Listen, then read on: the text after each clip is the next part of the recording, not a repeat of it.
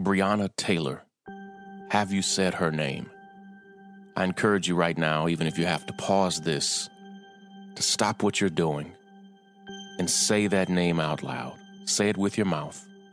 Say it where you can hear it. Say her name Breonna Taylor. As long as somebody is a hashtag, as long as somebody is a trending topic, as long as someone is abstract and we don't actually say their name, as long as somebody is a statistic, as long as somebody is a news story, they're not real to us. And today, I need Breonna Taylor to be real for you. This is Shaun King, and you are listening to The, the, the breakdown. The, the, the, the breakdown. The, the, the, the breakdown.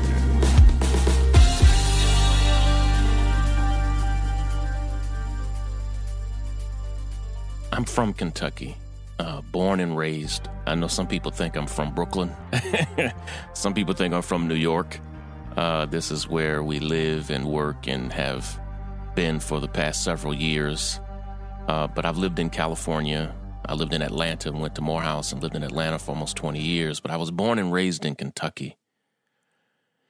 And there's something particularly painful and real when a case of police brutality, of police violence, of white supremacist violence, when it takes place in a in an area of the country of the world that you're s- seriously familiar with. I I know Louisville. I know Kentucky. And I go back there often. My wife and I are both from there and have family there. And I've been to Louisville countless times, including just this past year.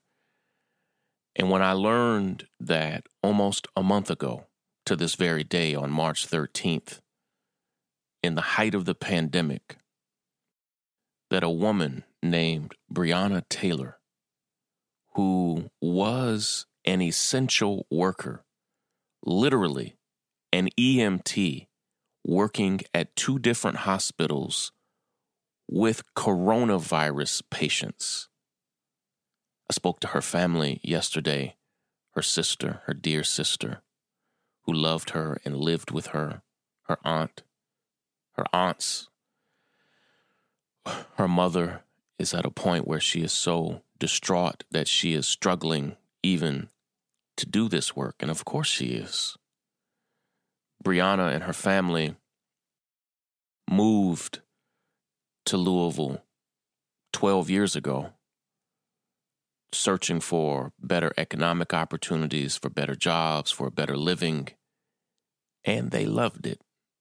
They told me yesterday that Louisville had been good to them, that they had thrived and excelled and and succeeded and felt good about the community that they were a part of. And the whole family, as you can imagine, was exceedingly abundantly proud of Breonna, who had chosen from the day she graduated high school to be a service worker. She worked with uh, children with disabilities as soon as she graduated high school. She was dreaming to become a nurse and was currently serving as an EMT at two different hospitals in the city.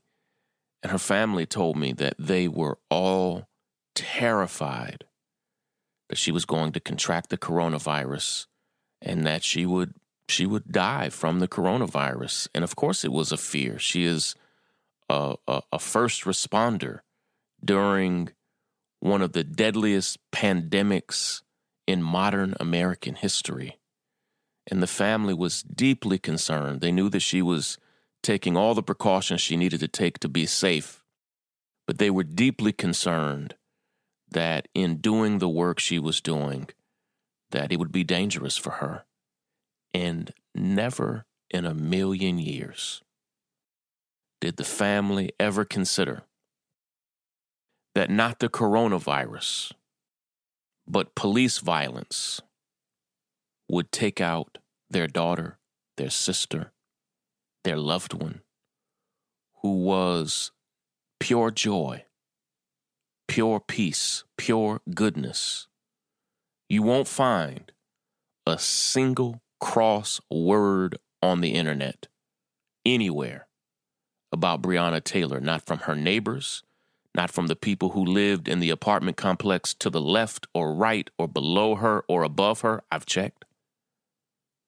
You won't find a family member, a friend, a classmate, a colleague who will tell you anything other than she was wonderful. She had a servant's heart and wanted to always be on the front lines of helping people. And in the middle of the night, on March 13th, at the height of the pandemic, as she slept in her bedroom, in her home, what she did not know and could never have known is that right outside of her home, just a few blocks away, a rogue renegade task force of the Louisville Metro Police Department was gathering to bust into her home to arrest a suspect in a drug raid that they had already arrested at a different home in a different neighborhood. Let me explain to you what I just said at the wrong house, at the wrong apartment complex, in the wrong neighborhood.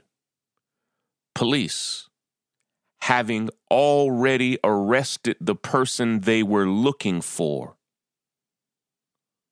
in the middle of the night, dressed not in SWAT gear, but plain clothes.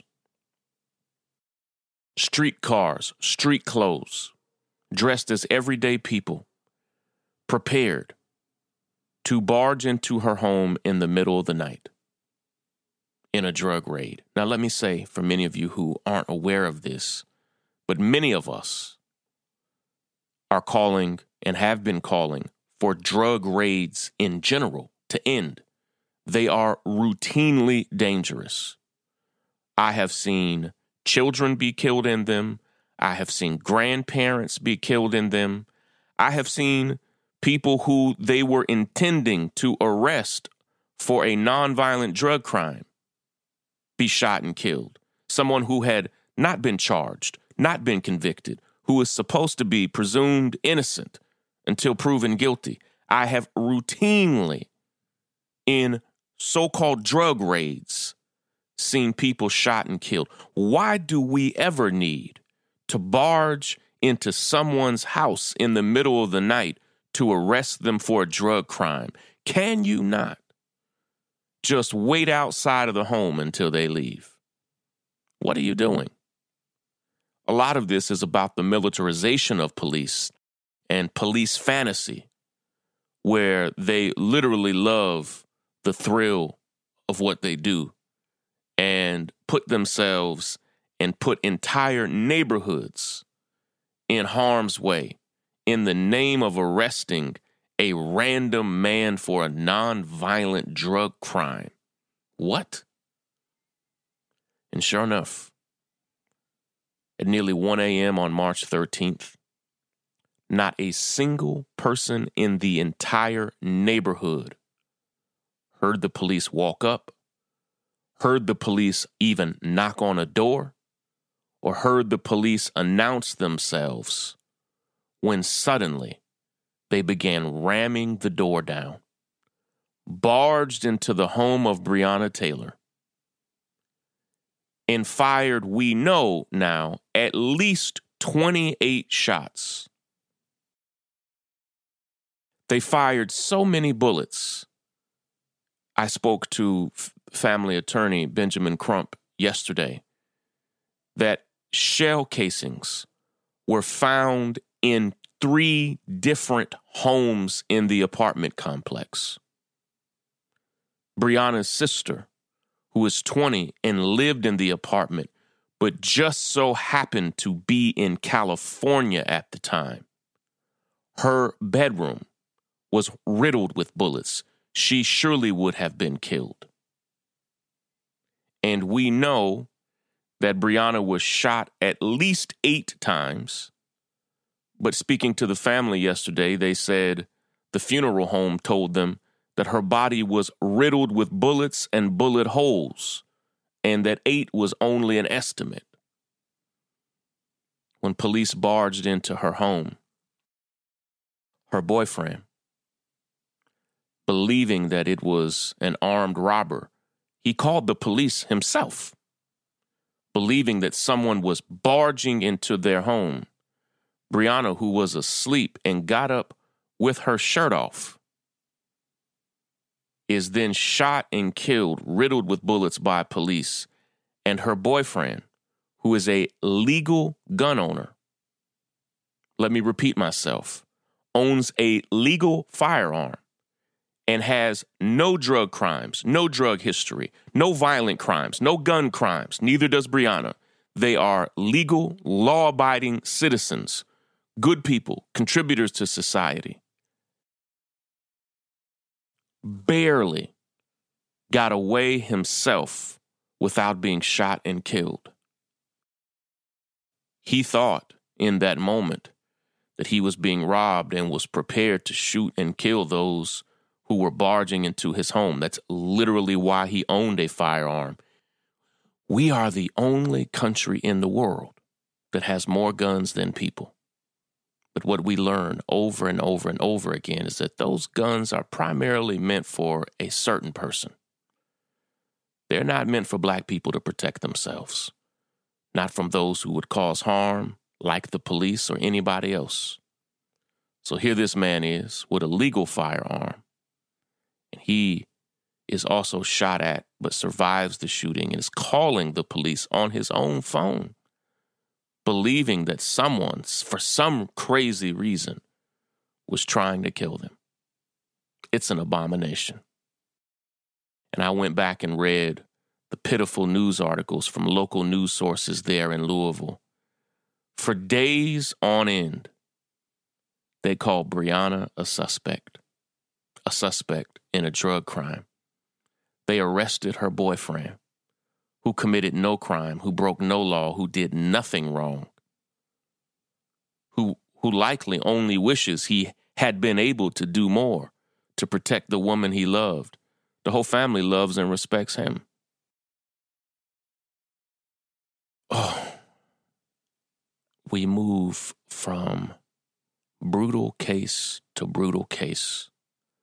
And I've had, and many of you are listeners from all over the world, and I've had people reach out to me from all over the world, black and white people alike, saying, Shaun, in our country, we absolutely, in their country, that they absolutely have systemic racism. Says Shaun, no, no doubt.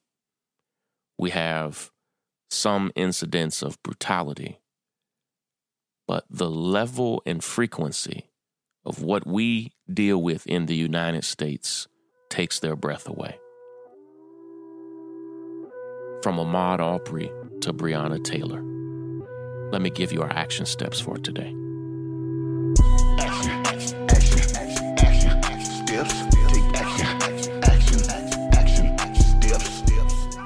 Here's what I know, and it's a painful reality that I've been knowing, that you've been knowing, that any justice that we're ever going to get, we're going to get it because we fought for it.